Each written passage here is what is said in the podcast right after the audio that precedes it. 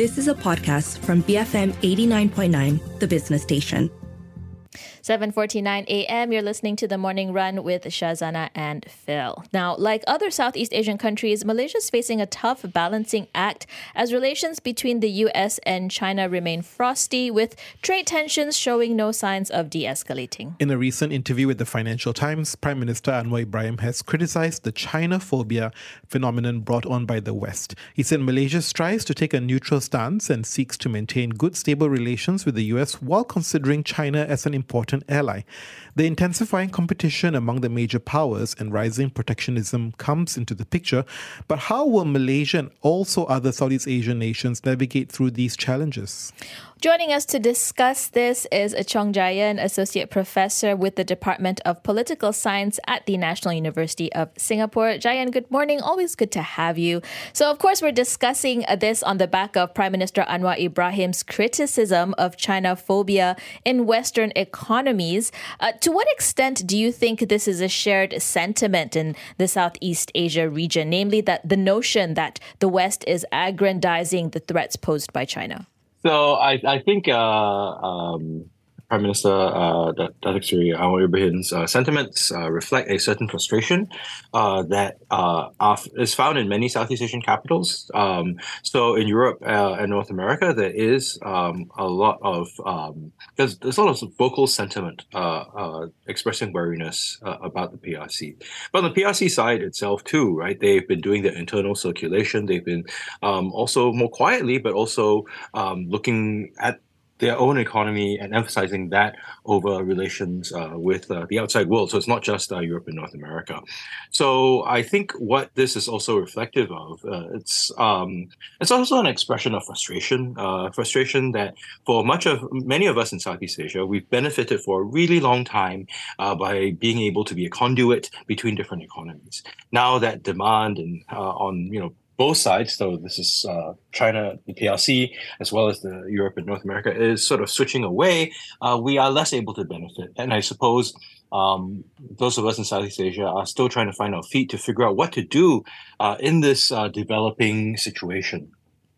So, are Western concerns over China's rise driven more by security risk or economic competition? I think there's a degree of both. Um, and I suspect that the security competition bit uh, probably uh, looms a bit larger. I think also there are concerns about intellectual property and so on and so forth. But you know, we've seen periods where there have been economic friction before. Um, so if I mean, this may be going back a while, but if you think about the debate surrounding, say, uh, uh, most favored nation status back in the 90s, mm-hmm. um, and then uh, some of the other debates uh, surrounding, uh, you know, China's uh, trade, PRC's trade practices in the early 2000s, I mean, it was there, but those got smoothed over. So I think the security aspect is looming much larger now than before. When we talk about um, Southeast Asian countries uh, being caught in the middle. I mean, this is a narrative that's been going on for a while, right? But I'm curious how have geopolitical dynamics of recent years, especially with the change of the guard uh, in leadership of the U.S., how has that impacted regional alignments? Do you see the map of who is leaning towards who changing um, in in the sense of what's happening in the world now? So um, let me uh, share some figures with, with you and your listeners. So, if you look at, say, uh, Malaysia, your largest trading partner in goods is the PRC. It's about 14.5%. I think uh, Singapore comes after that, maybe about 13 or so percent. Uh, and then I think the US is about 12%. Uh, and if you look at uh, FDI coming in, going into Malaysia, I think the top is uh, the Netherlands, about 35 billion uh, ringgit, and then Singapore, the United States, and then and then the PRC. So what this picture tells you is that um, we are in this situation. Um, other parts of South Asia look quite similar. That you know we get capital coming in from um, Europe and North America. America. Um, we make stuff that we then sell uh, to the PRC, or we import stuff from the PRC that we then uh, you know assemble and, and, sell elsewhere. So that's that's the whole uh, circularity of of the economy that's uh, not going to just change uh, with the uh, leaderships, right? But um, what we do see is increased tension uh, between Beijing and uh, other capitals that sort of say, well, that sort of circu- you know circularity in terms of the economy. We're not interested in that anymore. There are other things that are in place, and I think this is more than just generational.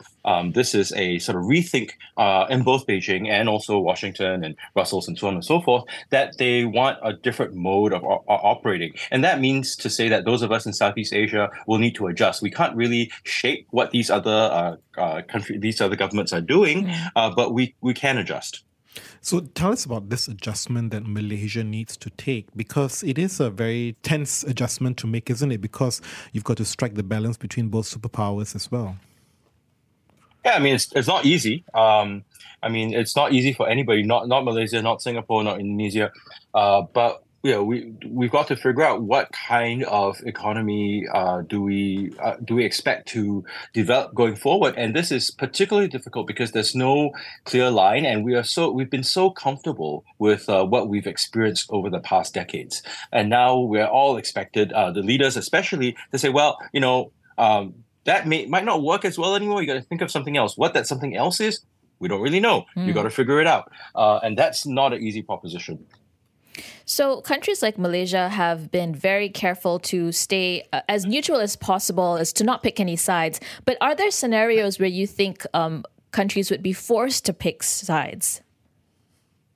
So, I don't know whether. Uh, so I, I think there could be there are multiple scenarios where states could be uh, forced to pick sides. So, for instance, if you have some sort of crisis in the Taiwan Strait or the um, South China Sea, um, that doesn't involve the sort of Malaysia claimed areas. Mm. Uh, you could see a situation where um, the PRC is trying to block U.S. Uh, military forces from transiting airspace or, or, the sea that Malaysia controls, and the U.S. is trying to force its way through. Then you see we would see a lot of pressure uh, from both capitals. Uh, that would include political pressure that might involve efforts to try to mobilize. Um, bits of your, uh, your society domestically. I mean, this applies to other Southeast Asian states too.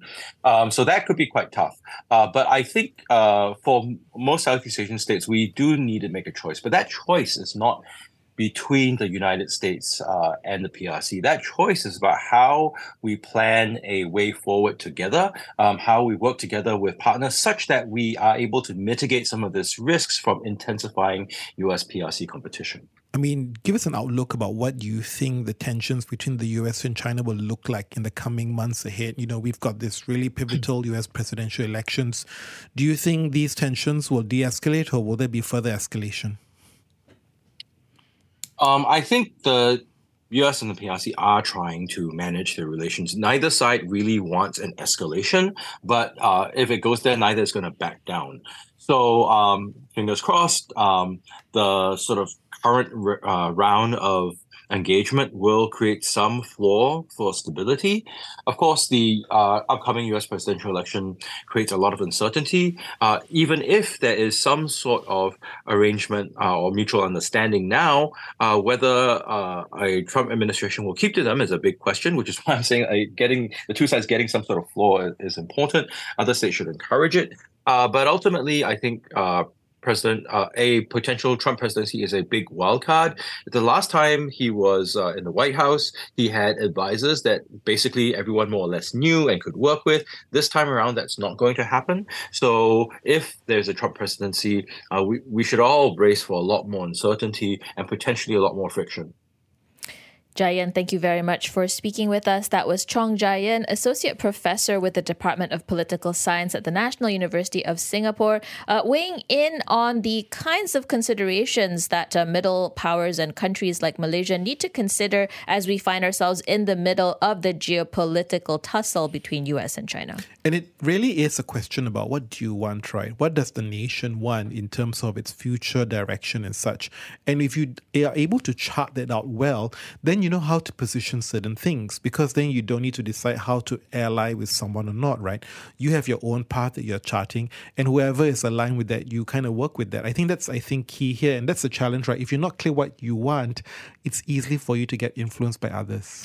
Absolutely. And I think for Malaysia, uh, we have a lot of um, I guess, sectors or issues uh, that we need to think carefully about and how we want to tread in this. And because we're involved in the semiconductor sector, right, and because that is one of the contested areas between mm. U.S. and China, uh, it is important that we are very clear on on what it is that uh, we want to achieve and how we can work with both sides in ensuring that uh, we come out unscathed, uh, regardless of whatever happens with the two elephants. Right? That's we want right. to be the deer that survives the uh, tussle between the elephants. But that's where I think it's important, right? You on the flip side, you talk about semiconductor in tourism. There's so much talk about how do you get more Chinese tourists in. So really, someone has to look at it from a macro standpoint and say, look, in the overall scheme of things, what do I want?